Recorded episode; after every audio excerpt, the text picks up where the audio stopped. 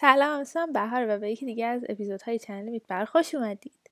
ما توی قسمت قبل اومدیم به شما در واقع دستبندی افسانه های آفرینش رو گفتیم با چارچوب اساتیریش آشناتون کردیم یه سری مقدمه گفتیم ولی خب به خاطر اینکه کمبود وقت وجود داشت فقط رسیدیم یکی از در واقع دستبندی ها رو باز کنیم و داستان افسانه یکیش رو مثال بزنیم. خب این اپیزود در واقع مربوط به اینکه بیایم دو تا دیگه از دستبندی ها رو باز کنیم با چارچوبشون آشنا بشیم و همینطور داستاناشون رو مثل اپیزود قبل بر هر کدوم توضیح بدیم. خب بدون هیچ فوت وقتی بریم سر وقت دستبندی شماره دو. دستبندی شماره دو اسمش آفرینش از آشوب یا کیاسه که در واقع مثل اکس نهیلو اولش کیهانی وجود نداره و دقیقا هیچ چیزی نیست. به جز حالا آبهای آغازین یا حالا مههای آغازین و فرق اصلیش با اون اکس نهیلو اینه که اون خالق یک تای قادر که اصلا ابعادش در زندگی ما و دنیای ما نمی گنجه هم وجود نداره.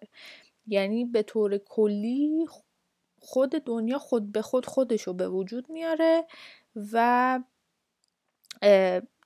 کیهان در واقع مسئول خلق خودشه. همطور که بهتون گفتم آشوب می‌تونه شکلهای مختلفی داشته باشه. اون آبهای آغازین دوباره می‌تونن آبهای ساده باشن یعنی آبی که حالا ما به شکل عادی میشناسیمش.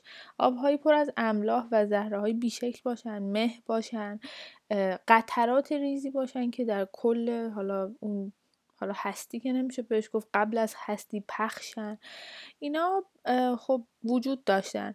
و حالا طی یک سری اتفاقات که حالا می‌تونه در واقع جمع شدن تمام این آبها باشه می‌تونه انفجار باشه می‌تونه در واقع فشرده شدن باشه همه اینا می‌تونه منجر به این بشه که یه دفعه از توی این آبهای آغازین یه چیزی در واقع به وجود بیاد. حالا معمولا هم اون یا زمینه یا یه خداییه که بقیه چیزها رو به وجود میاره. خب همینطور که بهتون گفتم این افسانه ها که در واقع پایه آشوب داره در همه جای دنیا می‌تونیم پیداشون بکنیم. مهمتریناش مثلا توی یونان باستانه که حالا در اپیزودهای بعدی کاملا توضیحش میدیم.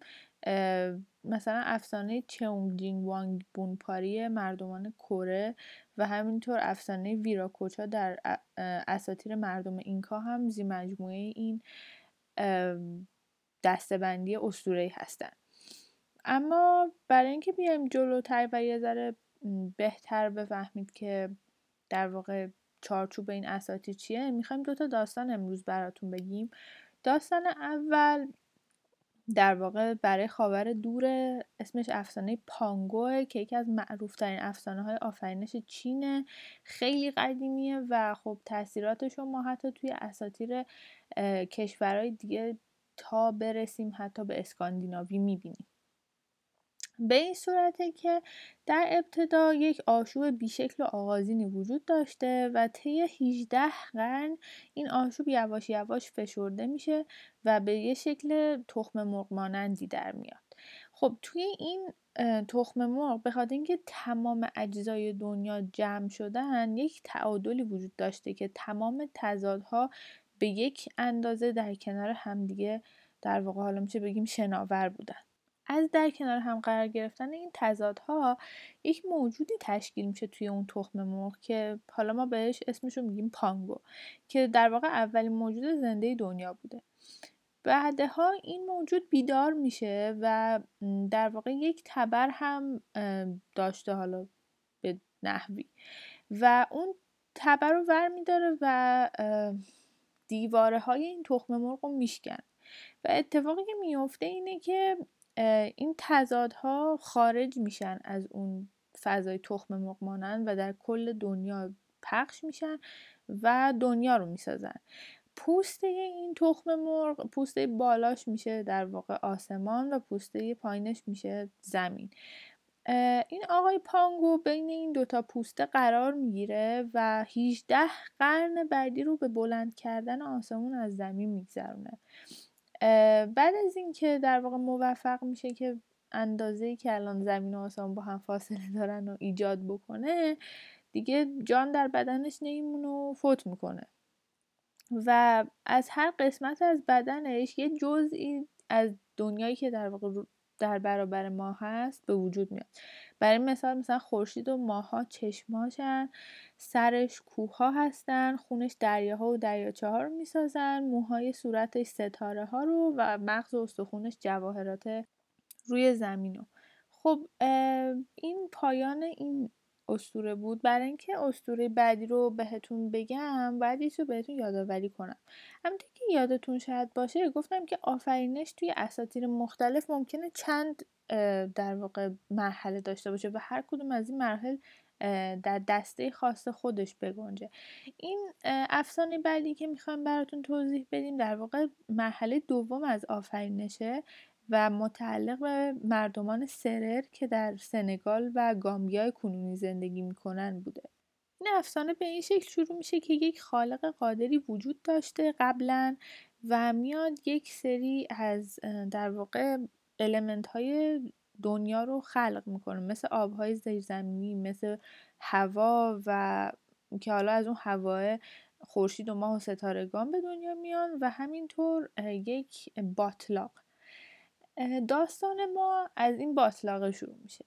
ببینید مردم سنگال در جایی زندگی می‌کنن که خب بارون های موسمی خیلی زیاده و به همین دلیل انواع و اقسام باطلاقای مختلف دوروبرشون هست. به همین خاطر اون در واقع فرضیه‌ای که دارن از به وجود اومدن زمین این شکلیه که یک باطلاق در واقع ازلی وجود داشته که خیلی هم بزرگ بوده و درونش هیچ چیزی نبوده. بعد یواش یواش از درون این باطلاق یک درختی در واقع شروع می‌کنه به رشد کردن. این درخت وقتی که رشد می‌کنه خب خاصیت اینو داره که ریشه می‌دونه و باعث خشک شدن یه مقدار خیلی زیادی از اون آبها میشه که تو اون باطلاق وجود داشته. و اینجوریه که در واقع زمین به وجود میاد و خشک میشه و در واقع جایی به وجود میاد برای زندگی کردن آدم ها خب الان شاید براتون سوال پیش بیاد که خب اینجا اون خالق یکتا رو که داریم پس چرا این جزء کیاسه؟ جواب من اینه که ببینید اون اومده یه سری از المنت های دنیا رو به وجود آورده ولی به وجود اومدن زمین به شکل کاملا خود به خودی اتفاق افتاده اینجا. خب این پایان بخش در واقع دستبندی دوه یک کمی استراحت می‌کنیم و بعدش هم میریم دستبندی شماره سه رو براتون تعریف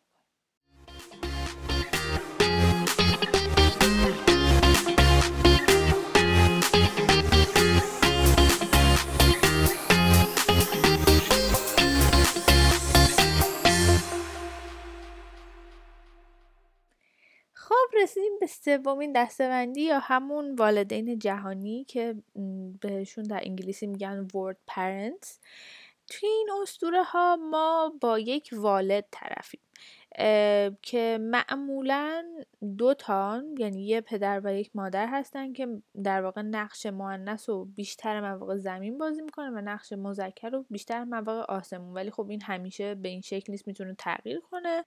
حالت دیگه ای که داریم اینه که ممکنه که فقط یک والد داشته باشیم که اون یک والد در خیلی از اساتیر مؤنثه و در واقع زمینه و در واقع زمینه که میاد همه چیز رو از خودش به وجود میاره. حالا میریم جلوتر بهتون مثالاشو میگیم ولی نکته ای که باید بدونیم که از در کنار گرفتن این والدین کنار هم خدایان نسل های بعدی به وجود میان یا حتی عناصر طبیعی زاده میشن.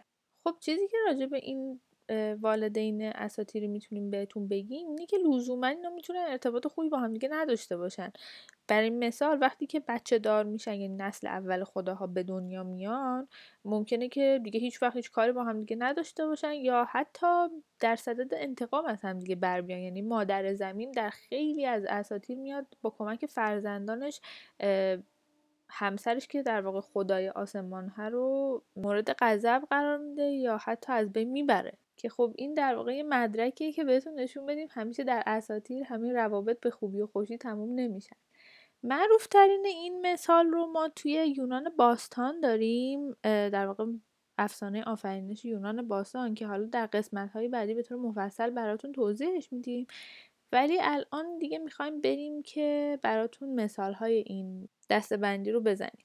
برای مثال در مصر باستان یا سومر و یونان ما زوجهایی رو داریم که در واقع نسل اول و از اون نسل اول نسل دوم خدایان در واقع زاده میشن. یعنی یه جورای پدر بزرگ مادر بزرگ های جهان هم می‌تونیم بهشون بگیم علاوه بر والده. این در کنار هم قرار گرفتن معمولا در مرحله بعد از از بین رفتن آشوب یا در واقع خلق اولیه جهان رخ میده. برای مثال ما در سومر خدای مذکر آب رو داریم که اسمش آبزوه و همسرش تیامات الهه آبهای شور آغازینه. این دو نفر در کنار هم قرار می‌گیرن و در واقع خانواده خدایان اساتیری سومر رو به وجود میارن. یا در هند ما در متون مقدس ریگودا که برای دین هندویسمه راجبه به وجود اومدن خود به خودی اسوایومبا یه متونی داریم که در واقع درون آشوب زاده میشه و خب این الان حالتیه که فقط ما یک والد داریم. اون یک والد میاد دانهای خلقت و درون آبهای آغازین در واقع میکاره بعد اون دانه ها تبدیل به یک رحم طلایی میشن و خود اسوایونبا وارد اون رحم میشه و قرنها در درون اون در جهان میچرخه و خب جهان به شکلی به این صورت جز به جز به وجود میاد. پایان این داستان در واقع پایان این اپیزودم هست. امیدوارم خوشتون اومده باشه و در اپیزودهای بعدی هم در کنار من باشید. خدا نگهدار و با امید دیدار